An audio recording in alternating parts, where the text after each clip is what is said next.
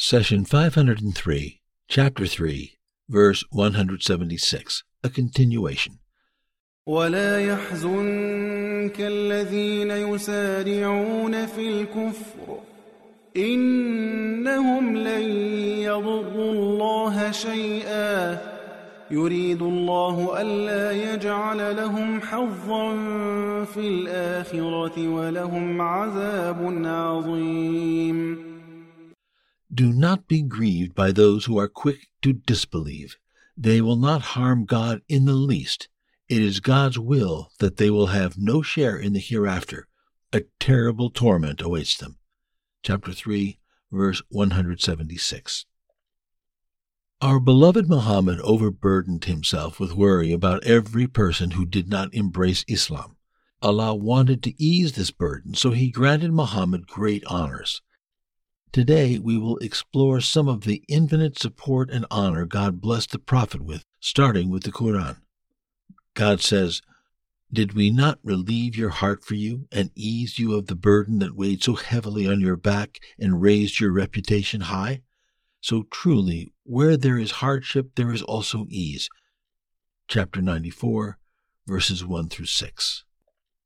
We continue with the following hadith. Abdullah ibn Amr narrates that the Prophet, peace be upon him, recited Abraham's words about his people from the Quran. My Lord, they have misguided many of mankind. If anyone follows me, he is with me. But if anyone disobeys me, you are ever forgiving, most merciful. Chapter 14, verse 36. Then recited the words of Jesus, peace be upon him, about his people.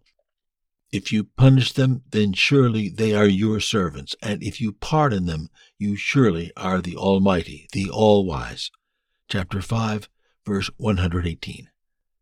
Then he, peace be upon him, raised his hands to the heavens, weeping, My Lord, my nation, my nation, what about my nation?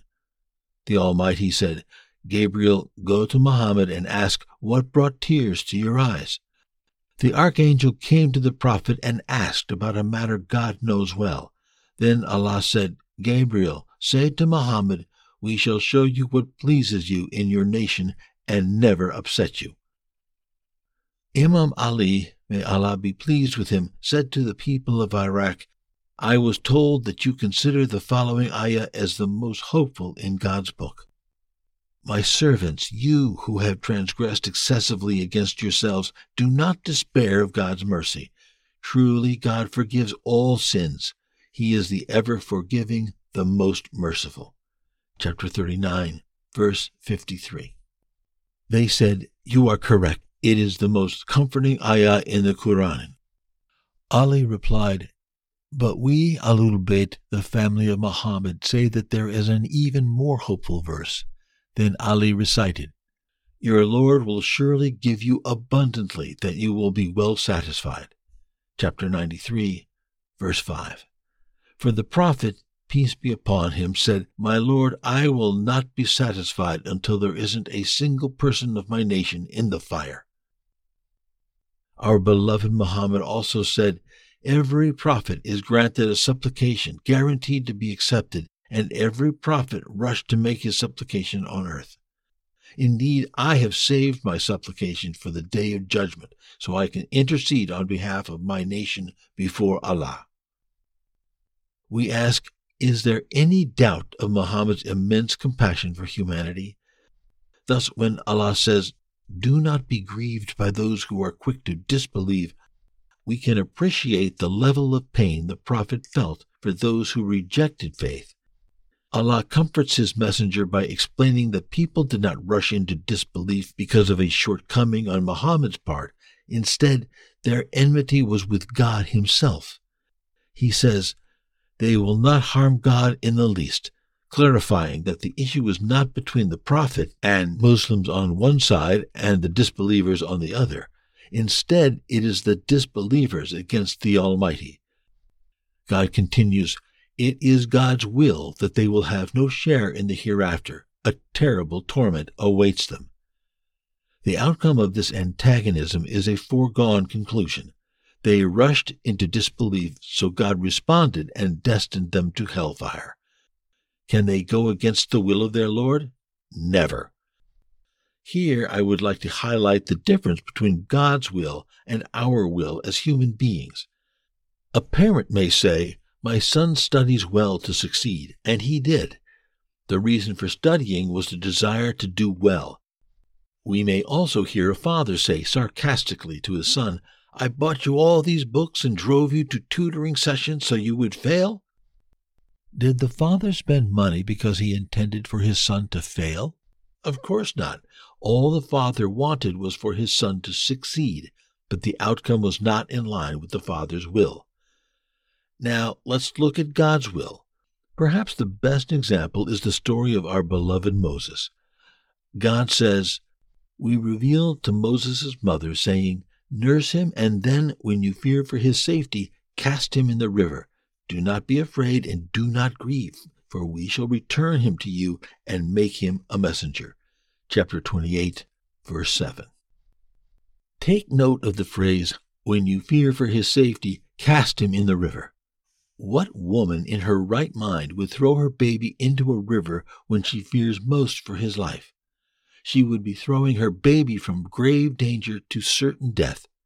If you tell a mother to do that, she would kick you out. Yet Moses' mother felt entirely at peace with this action after God inspired her. When it is God's will, no thought can ever oppose it, and no devil would dare contradict it. Allah further reassured her do not grieve, for we shall return him to you and make him a messenger. Highlighting the fact that he did not return Moses because he is her source of joy, but because Moses had a far more critical mission to serve. It was God's will for Moses to be the prophet who dethrones the dynasty of the Pharaohs. Let's continue with the story.